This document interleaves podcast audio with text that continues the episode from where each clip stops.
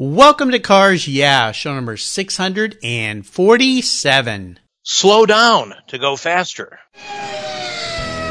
This is Cars Yeah, where you'll enjoy interviews with inspiring automotive enthusiasts. Mark Green is here to provide you with a fuel injection of automotive inspiration. So get in, sit down, buckle up, and get ready for a wild ride here on Cars Yeah.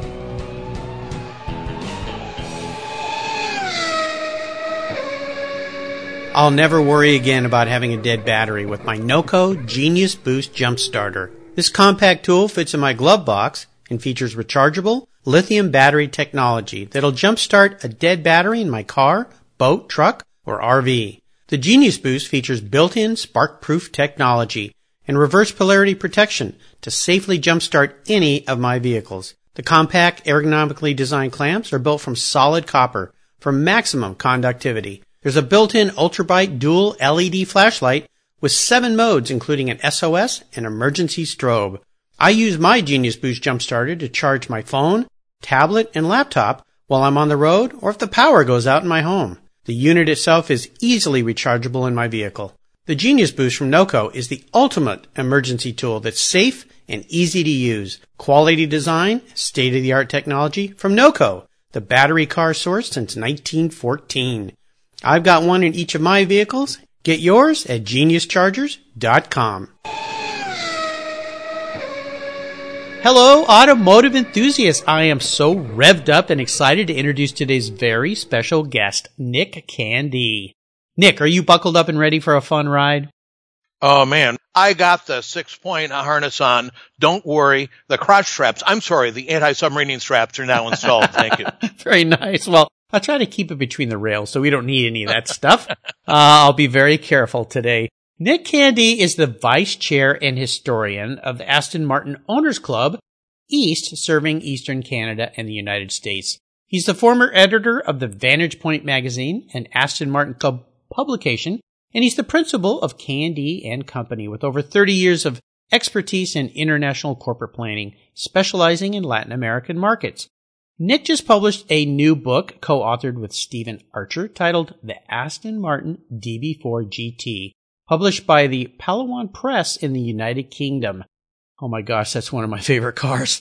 This 544 page book with over 800 photographs and illustrations examines in detail the history of every DB4 GT manufactured, including the design and development of the car. It is the definitive collector's book telling the brilliance and craftsmanship required to build these magnificent automobiles. Wow. Well, Nick, I've told our listeners just a tiny bit about you. Would you please take a moment, share a little bit more about your career, a little bit about this book, but we're going to get into that a little later, and of course, your passion for automobiles. Okay, thanks, Mark. Well, I, I love the podcast medium. I mean, you know, it's just the right voice medium for me. me too. I've got a body made for radio. Yeah, I'm right there with you, buddy. I've, I've got a face made for a full face helmet. well, I'm a business guy and I've done generally business business marketing most of my career. I then, for a few years, uh, worked at the local Aston Martin dealership, which was my first experience doing retail, ah. which was a completely different world. But uh, I um, had some great experience, and, and in my view, today everything's a global market. And if you don't understand that you live in a global marketplace, uh, it's time to wake up and uh, and check the Chinese containers coming into a port near you. Yes, I was always amused when people would discover that my hobby was vintage sports car racing because I seem like that Clark Kent mild mannered kind of fella.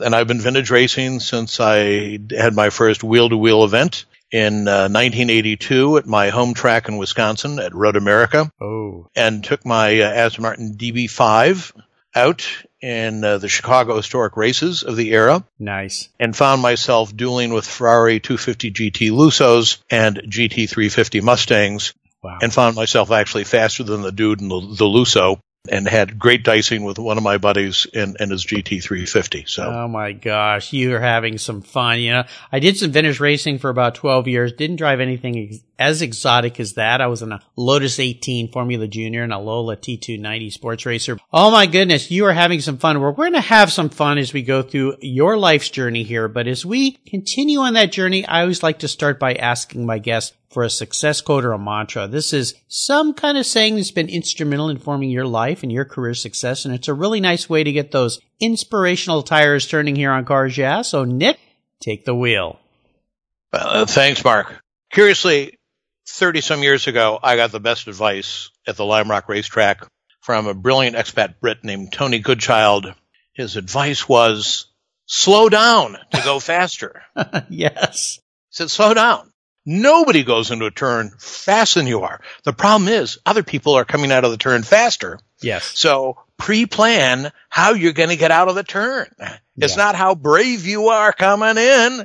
It's how quick you are coming out. And Yeah. I found that kind of applies to a few business situations that when you think you ought to be diving in, you ought to be saying, let me analyze this and figure out just how we should be attacking this and what my exit strategy is for this next corner. You know, it's a great analogy and so true. I was told the same thing during racing school. Slow down going into that corner so you can come out faster. And I've heard that from a lot of guests. That analogy taken into business in your mind really has a lot more to do about preparation, planning, understanding before you just dive headlong into something from a career standpoint, right?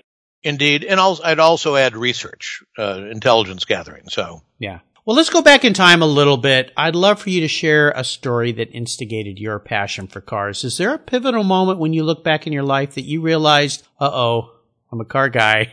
Well, curiously, this came up in the last couple months. Uh, as a kid, my brother and I would be building model cars for fun. And I started building model cars, and we were also intense readers. And I read a fascinating book on the Mexican road race, the Carrera Panamericana. And in junior high, decided we were supposed to do a writing assignment at our school. And so I wrote a little novelette, a short little piece, only a couple, few dozen pages, about the Mexican road race. And my, my hero, my protagonist, was a guy in a modified Corvette. And the title was something really corny and American, like Corvettes south of the border. And I then shot pictures of sports cars in racing situations as I imagined them to be in the Mexican high desert. And I used the gravel pit at our farm in Wisconsin, which was my vision of what the Sonoran desert might look like. Um, that may seem really corny, but I did this piece and my teacher said, Nick, this is actually very good. wow. Uh, anyway, uh, the upshot is that um, many years went on, and eventually I got my first sports car and got my first vehicle, and then my first sports car. And then uh, this last year, one of my friends in Elkhart Lake, Wisconsin, invited me to drive the Carrera Panamericana with him, the the current Mexican road race. no way. Really? Oh my gosh. And my wife said, "Honey, you gotta do it." Yes. Normally, my wife is not always supportive about those foolish racing activities. yeah. You know, like like the year she discovered I spent more on tires than she had spent on shoes. Uh, yeah, that's, uh, yeah. I've been there, done that.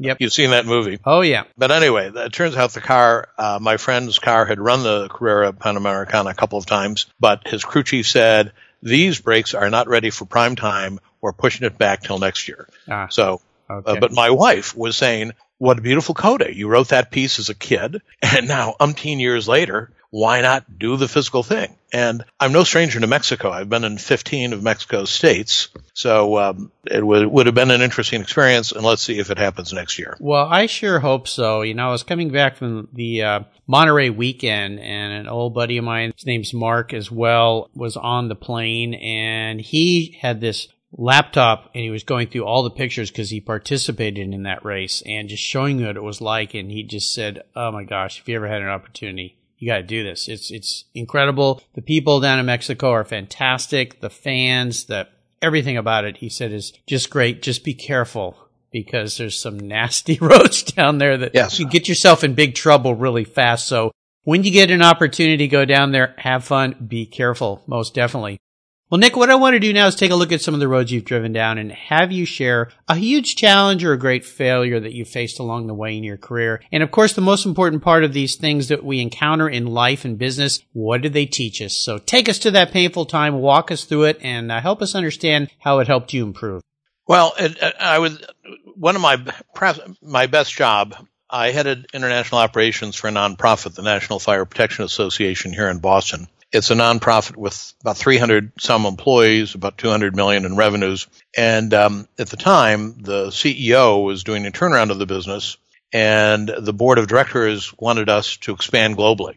Not everybody in the management team thought we should do international stuff. So not everybody was on board. But long story short, my boss wanted it done, and so we moved forward.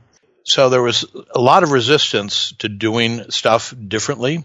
Uh, there was a lot of uh, concern about spending money on international stuff when there was the whole domestic market.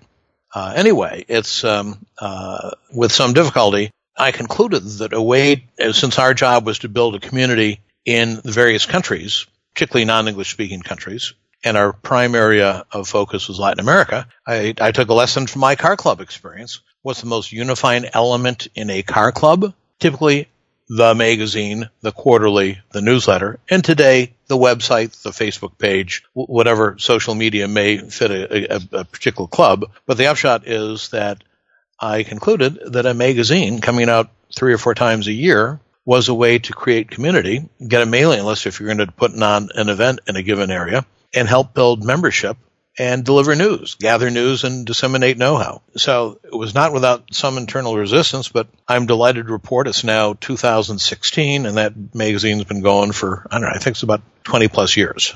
Wow. That is a huge challenge. I've been in that same situation in a business where change was directed by the CEO and he had some ma- upper level management just not on board. And kind of uh, creating some challenges there and so forth for you. So, uh, what was what were some of the elements that you put into place to help overcome that challenge of that resistance to change, which is such a common thread in companies?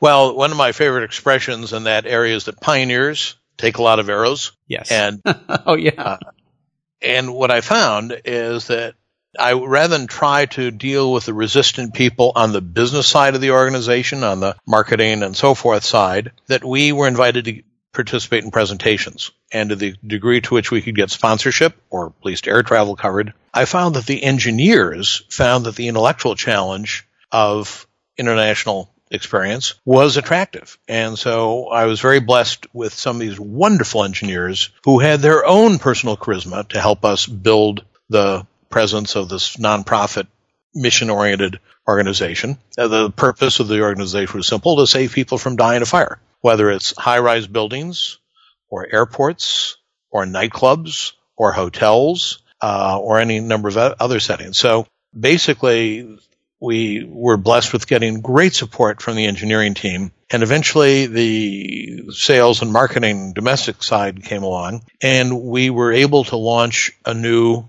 trade show and three day conference in Miami Beach uh, that um, uh, was we we partnered with a Chicago company by offloading some of the risks. Some of the naysayers on the domestic business side, you know, didn't object too much, and we went forward. And for several years, it was a very successful three day conference and trade show. But uh, for our partner, it became they were also doing a related show in the security arena. And uh, unfortunately, that did not last as long as the magazine has. The magazine's still being published, and uh, but some of the other activities have morphed into other forms. So, well, thanks for sharing that with us. Let's shift gears and go to the other end of the spectrum. I'd love for you to share what I call a career aha moment. It's one of those times when the headlights come on and kind of illuminate your way for a new direction. Tell us the steps you took to turn that aha moment into a success. Well, that's a um, I would refer back to that whole process of creating a global presence uh, for this organization. The, this nonprofit had uh, tried chapters 10, 20 years earlier. The, and so the conventional wisdom is, well, we tried that before and it didn't work. Well, the old rejoinder to that is, well, it's not before any longer. it's not before anymore. Yeah. And we ended up because people want to meet locally we concluded that we needed a chapter mechanism. And we had a very active member in various committees who was really, really gets the credit for helping to create the chapter system, uh, starting in Mexico, which is the biggest Spanish speaking country in the world, and then going through other countries as uh, people wanted to have both a local and a global forum for discussing these technical issues. So I would say the aha moment was the fact that uh, creating a chapter system and letting them sort of go enough on their own that they can have the autonomy to address their nationalistic concerns uh, was a good thing to do. So sounds like it absolutely. I would assume you've had a lot of proud moments in your career over the years, but is there one that stands out you'd like to share with us today? Oh, good question. Since we're in a in a in a broadcast medium here, Mark, it's a um, uh, I'm I'm reminded several years ago we were doing our first seminar, three day seminar in Quito, Ecuador, and we were invited to talk on a morning drive time radio show on the leading station, Radio Quito. CC. And I said, oh, well, why didn't you invite Jaime, who's from Colombia and speaks perfect Spanish, or Olga, who's from Panama and speaks perfect Spanish? And they said, no, Nick, we want you. we want you with that sexy American accent. I, I, assure you, Mark, that's the last time I've heard sexy and American accent in the same sentence. It always uh, feels good at least once in your life. well, and, and, and it was a great interview. And yeah. it was, uh, uh, there had been a series of nightclub fires in Tony neighborhoods in various parts of the, uh, the world, including Latin America. Mm-hmm. And it turned out to be a pretty good, um, pretty good and lively interview. And the, and, and the guys doing this early morning drive time seemed pretty happy. So that was, how fun. There was our, our warm and fuzzy moment. So. Absolutely. Sounds good. Well, let's go back in time again and talk about your first really special car. I know you've had a lot of cool cars in your life, but let's talk about the first one that really had a lot of meaning to you and maybe share a memory you have of that vehicle. Well, there are two actually, and, and they were about the same time, which is uh, pretty. Uh, my, my first vehicle that I owned, that I bought when I was 16 years old, was a 1932 Chevrolet fire engine. Fire engine? A fire engine. Oh, I just okay. thought fire engines were interesting, and and I actually did comparison shopping. I looked at four fire engines. Went with uh, to look at one in Sheboygan Falls with my with one of my classmates who was in the cast at the time, and Susie was a good sport, and we went to look at this uh, 1928 Pirsch, which is huge, unparkable in effect, and then looked at another one uh, up in the northern part of the state. And finally settled on one that I've been driv- driving past for years in a tiny town called Fillmore. Fillmore is smaller than it sounds, actually anyway, so I gave that a home 52 years ago. And, um, I brought it home and my dad said, this thing's a piece, drove it. And he said, this thing's a piece of junk. There are no brakes. And, and, and the, the muffler's broken. I said, dad, it's only got 1247 miles on it. it's been to more picnics than fires. Yeah. Said, yeah, it's a piece of junk. Well, anyway, I kept it and I still have it and it's. You still have it? Still have it. I, loaned it back to the Fillmore Fire Department for a little while, but oh my gosh, then I kinda, then I kind of missed it. So that's got to be the most unique first car ever I've heard on this show, and I've heard a lot of interesting cars uh, out of the past 646 guests. But when you started with 32, I figured ah, Deuce Coupe, you know, some kind of hot rod or something like that. But fire truck, very interesting. Well, when you consider that at the time was some three decades old, three plus decades old, That'd be like buying a 1970 or a 1980s truck today, which don't look as different, relatively speaking. It was a lot of fun, and uh, I went on a few cosmic dates in it. Uh, without, without going into all all the details. Um, the uh, I think I, the, a great artist in my in my college, uh, Ellen Priest, ended up giving me for Christmas ozite carpeting uh, to to keep the drafts from coming through the floorboards. I see. I see. Wow. Well, that's a unique one. Absolutely. About the same era, we'd gotten my dad interested in these funny sports cars, and one of my high grade school buddies had dragged me to Elkhart Lake Road America for the first time, and we got dad interested. One night, came home and he announced that he'd bought a car. Oh, okay. Well, before he died a few years ago, dad said, son, what's an old Ferrari like that worth? I said, Dad, you don't want to know. Uh, what was it? It was a 1958 Ferrari Testarossa. Oh, no. Oh. Pontoon fender. Oh, no. Chassis number 0732. Oh. That had placed seventh at Le Mans in 1958 in American livery, white with blue stripes. A couple Americans, uh, John Hughes, John Fitch, I believe, were driving it. Mm-hmm. And so we had it for a while, and it proved to be an obsolete car, and so yeah. we. Yeah. He said, "Your mother made me get rid of it." no, Dad, you sold it on the advice of Tom so and so because he wanted you to get the Ferrari Mondial with the Ford V8 shoehorned in that never ran right. It always overheated. Oh, yeah, that was a way better car, right? yeah. Well, that car is still alive. It's now in uh, in Arizona. Uh-huh. Uh, it's, it's known as the Fubar Ferrari, I believe. Uh, that's its nickname. But the uh, the the Testarossa, which was a fabulous car, and I must have waxed that um, car six times over the course of many months.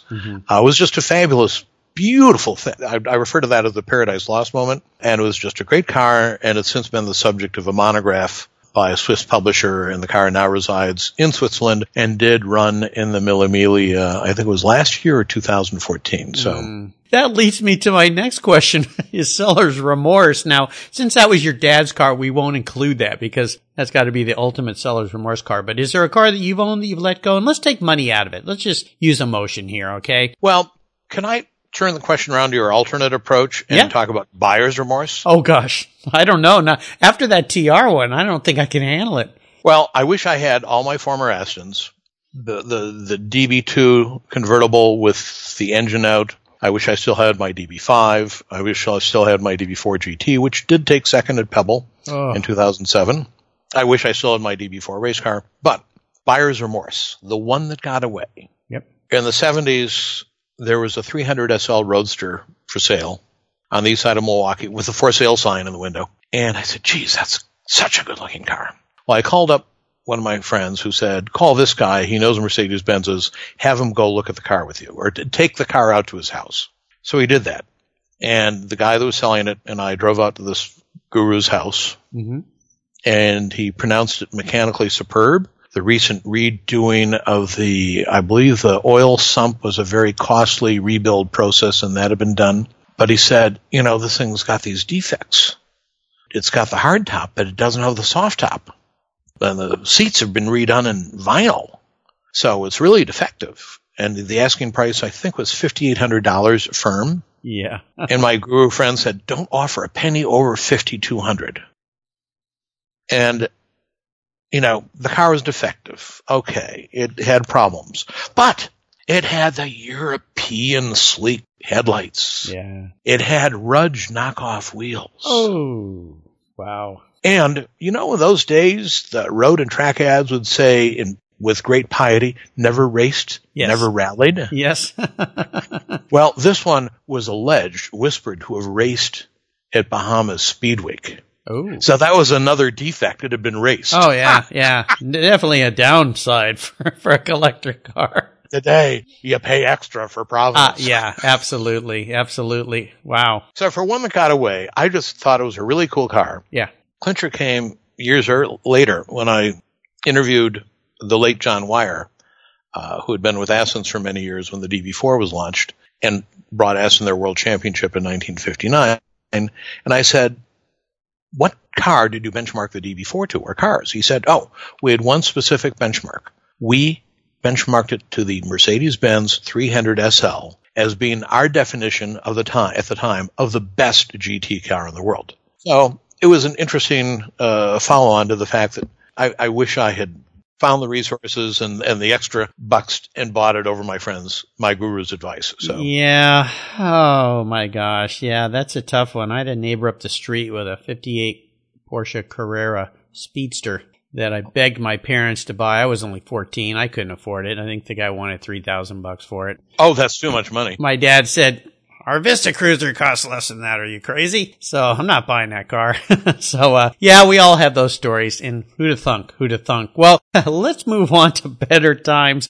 I would love for you to share a little bit more about this current project, this new book that you wrote, the Aston Martin DB4 GT. Tell us a little bit about what got you behind this book, a little bit about it. It's an absolute collector's item for the definitive fan of automobiles of any kind, but of course the uh, DB4 GT, which is a very special car. So walk us through a little bit of this uh, this book that you created. Well, it's it's going to be an overnight success, Mark. I've uh, I've only been working on it for a couple of decades. Okay.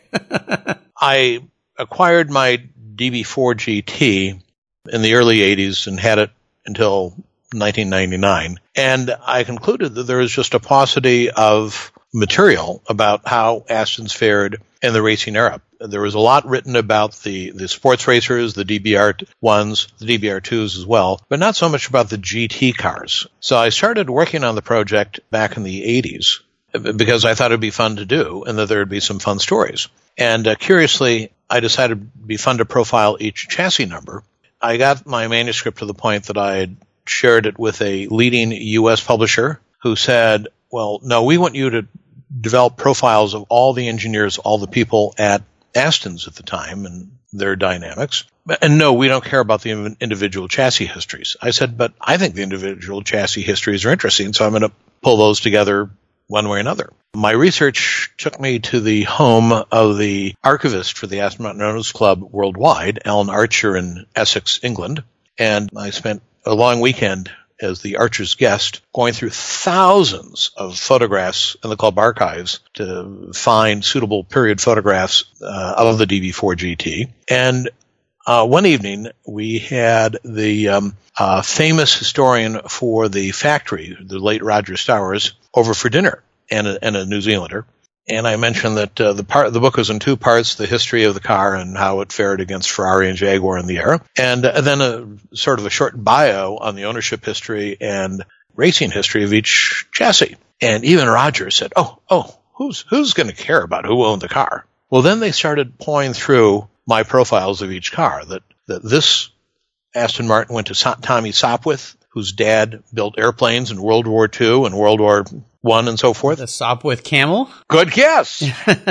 and uh, they said, "Oh, bloody, I, bloody hell! I forgot that that guy won't own that car for a while." And it turns out these guys were poo-pooing the idea of a resume, a curriculum vitae for each chassis number. Uh-huh. So I say, "This is cool stuff." I'm thinking this is a family show, Mark. So yes, yes, it is. Thank you. Appreciate that. iTunes uh, will appreciate that too. So anyway, but that was uh, uh, book got going. Uh, they wanted a different book than I wanted to do. The first publisher, so it lay fallow for a while. And then one of my British friends, my co-author, told me that uh, Simon Draper of Palawan Press wanted to get this DB4 GT book done. That the British writer who had been engaged to do it was not coming through. And should we talk? And of course, we talked, and the book is now presently at the binder, I'm told, Nice. And next week should be uh, shipping to the uh, publisher's office in uh, central London. Just in time for Christmas, too. And Palawan Press, I'll let our listeners know who aren't familiar with that uh, website. I'll put a link on the show notes page here for Nick. You need to go and see what these guys have produced. I mean, they don't just print books, they produce works of art. This is a special special book. And if you've got a family member or friend who's an automotive enthusiast that you've never been able to figure out what to buy him or her, uh, or and especially if they're an Aston Martin fan, you're done. I mean, this will be a lifetime get. It'll never leave their, their home or their bookshelf. It really is an incredible book. Well, their books are superbly manufactured. Uh, there's there are a lot of uh, books that are shipped to the least expensive places in the world where you can get color separation, color printing. Uh, these books are typically printed in Europe and uh, beautifully bound. Whether it's their, and they've done now done uh, several titles over the years, but they're just gorgeously done, and they're exacting in their fact checking, and um, and and they're they're pieces of of work. You a while ago you interviewed my friend Jim Hazen. Yes. Uh, he interviewed, he, he reviewed the Aston Martin, Martin Ulster book done oh. by the Archer family. Yeah. And he opened up his review with a great lady. He said, yes, this is sort of a coffee table book. It's about the size of a coffee table. yes. In a small London flat. yeah, it is absolutely. Well, again, I'll make sure we have links on your show notes page so that guests can go and check this out just in time for the holidays. Absolutely brilliant. Congratulations on a fantastic project. Now, here's a very introspective question for you, Nick. If Nick was a car, what kind of car would he be and why? Uh, that's a good question. That, that's a fun question. And it t- takes some abstract thinking, I might mention. Yes. Uh, as you know, I'm an Aston fan. I also like other wheeled things. Mm-hmm. But I guess I'd be an Aston Martin DB6 Vantage Ooh. shooting shooting brake with a five speed manual. Okay, okay. Now with the shooting brake, why the shooting brake? Well, the shooting brake is a two door with seats in the back, but then instead of having a a trunk, a boot, it's got the sort of glassed in area that's just perfect so your your dogs can jump in. Ah, So- okay.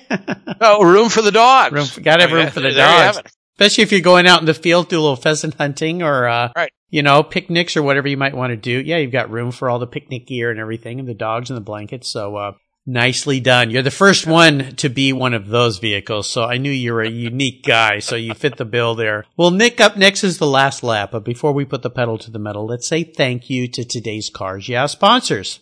Hey, Cars Yeah, I'm a huge fan of Covercraft. I've protected my vehicles with their products for decades. Want to keep your vehicle's interior looking new? It's easy with Covercraft seat covers. They'll protect your seats from the daily abuse of pets, children, weekend adventures, and even those everyday spills.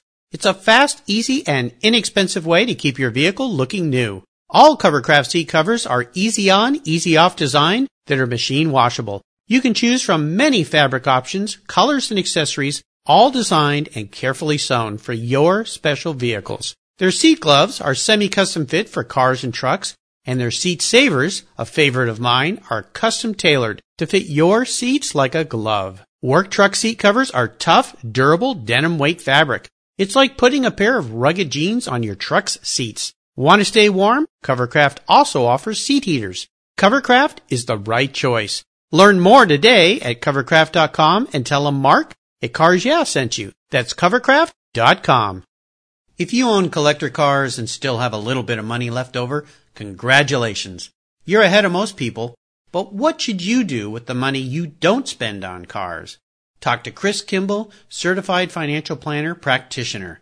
For over 20 years, he's been helping people just like you and me with their financial planning and investments. And he's a car guy too. Call 253-722-PLAN. Or you can view his website at www.chrisvkimball.com. Make sure your investments are running on all eight cylinders, or 12, or 16. Securities through Money Concepts Capital Corp. Member, FINRA SIPC. Okay, Nick, we are back from our picnic in that shooting brake, and we're going to be entering the last lap. And I'm going to fire off a series of questions and ask you to give our listeners some very quick blips of the throttle answers. So here we go. What's the best automotive advice you've ever received? Uh, pretty simple that you've probably heard from other folks. Buy them restored. and my friend, the late Raymond Wolf, a Duesenberg guru, was the guy who first told me that. And I thought that was pretty good advice. And of course, I've since gone on to suffer through re- restoring a couple of other cars. Uh, but good advice. And uh, yeah, it's the smartest thing, absolutely, when it comes to buying a collector car for sure. Would you share one of your personal habits you believe has helped contribute to your success over the years? research. Hmm. As a dear friend of mine, the former fire chief of Melbourne, Australia, said, time spent in reconnaissance is seldom wasted. Absolutely. Now, how about a resource? There's some great resources out there today, but is there one in particular you think the Cars listeners would enjoy? Uh, this may sound really, really basic, but if you have an interest in a particular car, join the club. Yes. and I have seen people in a couple parts of the collector car world who think, "Oh, I, I'm not a, I'm not a car club kind of a person." Um, they don't want to network and see what other bitter lessons people have learned, either about what challenges may be with a given model or with some vendors. Not, you know, there's there's some vendors that are absolutely brilliant and worth talking to. Yeah. And there, there are a couple of other vendors that um, uh, I heard of one restoration story of a guy that was very sophisticated, but he gave a big project to a guy who had never done a car like it, and and it did not end happily. Yeah. But, uh, but there are other stories that, that do end happily uh, when people do their homework. It's it's another way of saying do your homework and get to know the club. And if you're choosing a new car, get to know your dealer and Yeah. decide to make it a relationship. Very wise. Very wise. Now, how about a book besides this great book that you've written? Uh, is there another book you'd like to share with our listeners you think they would enjoy? Oh, my absolute favorite in the automotive world is The Certain Sound 30 Years of Motor Racing by John Wyer. Ah, nice. Nice. Now, w- why would this be an interesting book? Well, the, the quote is like many things that John Wyer would do, a little bit abstract. Wyer draws from a quote from 1 Corinthians For if the trumpet give an uncertain sound, who shall prepare himself to the battle. Mm. well, the certain sound, John Wyer ran tiny race teams and he won the world championship for Aston Martin after years of trying in 1959. He wanted a Porsche and their world championship. He stayed on with the Gulf Mirage team and their championship. And Brian, guys like Brian Redman and other drivers can tell wonderful stories about John Wyer. That's not that's not the loop I'm going to follow, but I just think it's a fascinating story about resource allocation in a tiny company striving to perform as the best in the world on the world stage. Yeah, Brian Redman was a guest here on Cars, yeah, and he spoke about John while we were talking, and I've heard great things about that. That's the first time that book's been recommended here, but I'm familiar with that book, so I'll remind our listeners you can find links to all these great resources Nick has shared on his very own show notes page at carsyeah.com slash Nick Candee, and Nick's last name is C-A-N-D-E-E. That's special E on the end. And there's another great place on the Cars website called Guest Recommended Books where this book and all the past 646 guest books are listed for quick, easy clicks to buy. It's a great resource if you love great books recommended by great automotive enthusiasts. All right, we're up to the checkered flag, Nick, and this last question can be a bit of a doozy. If you could have only one collector car in your garage. I'm sorry, just one. Can't sell it to buy other stuff, so don't pick that GTO and then go out and buy 10 cars or 20 cars or 200 cars. But money's no object today. I'll buy you anything you'd like. What would that vehicle be? And more importantly, why?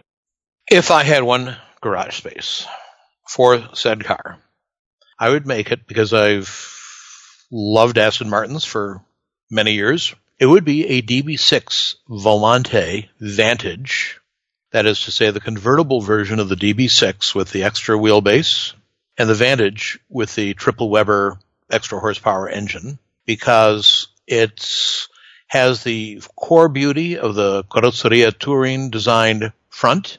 It has cabin comfort so that curiously it actually lets a taller person have more comfort driving the car and the fact that it's a convertible, the, the top goes down, I think is pretty cool. The the Aston's the that six cylinder aluminium engine has this robust engine no- note once it starts passing 3,000 to 4,000 RPM, and there are few richer sounds to make music in the countryside than that, except maybe a V12 of some persuasion. yeah, I think so. Oh my goodness. Well, you're the first one to pick that car, so I'm always excited when somebody picks a unique vehicle that hasn't been chosen here in Cars Yeah. You picked a nice one too, and you picked one that's going to cost me a pretty penny. So um, I'm going to have to get to work here. Not as much as a DB4, curiously, because that was considered the pure form. Yes. And there are a couple of DB4 convertibles that I adore, including one called Halsey, and that's too long a story for, for the podcast today. but that's my choice. Nice choice, my friend. Well, Nick, you've taken me on an awesome ride today and the Cars Yeah listeners, and I want to thank you for sharing your journey with the Cars Yeah audience. Could you give us one parting piece of guidance before you drive off into the sunset in that Aston Martin DB6 Volante Vantage? nice thought. Be kind. There's a lot of hurt in the world, and simply be kind. And especially this week, some people are traumatized. I won't make sarcastic comments about those little special snowflakes out there, but it's a matter of being kind because there's a lot of hurt in the world, and we can fix that. Yes. And, and we should. Wise words, definitely. And what's the best way for our listeners to follow what you're doing these days? I'm a reasonably public person. I can be found on Facebook and LinkedIn, uh, and occasionally on the Aston Martin Owners Club website, at least the North American website. Mm-hmm. And I've always endeavored to pitch in when asked, and, and I am able to do so. And to be kind, just like he's been today by being my guest here on Cars Yeah. I greatly appreciate it. Today's my son's 23rd birthday, so happy birthday, Blake. We'll wish him a happy birthday. Very proud of uh, my young man there. And uh, listeners, again, you can find links to everything Nick has shared with us today. Again, on the show notes page at carsyeah.com. Just type Nick in the search bar. That page will pop up with links to everything. And, and again, I encourage you to check out this book that he's created, written, produced. It's absolutely brilliant. Man, what an awesome gift that's going to make for somebody this holiday season. So Check it out on the links on his show notes page. Nick, thank you for being so generous today for your time and your expertise and for sharing your worldly experiences with me and with the Cars Yeah listeners. Until we talk again, I'll see you down the road. Mark, thank you so much for having me. Cars, yeah. You bet. Thank you so much for joining us on today's ride here at Cars Yeah. Drive on over to carsyeah.com to find show notes and inspiring automotive fun. Download your free copy of Filler Up, a fun book filled with gorgeous photographs of fuel filler fun, including quotes from more inspiring automotive enthusiasts. Download your copy today, and we'll see you next time on Cars Yeah! Yeah.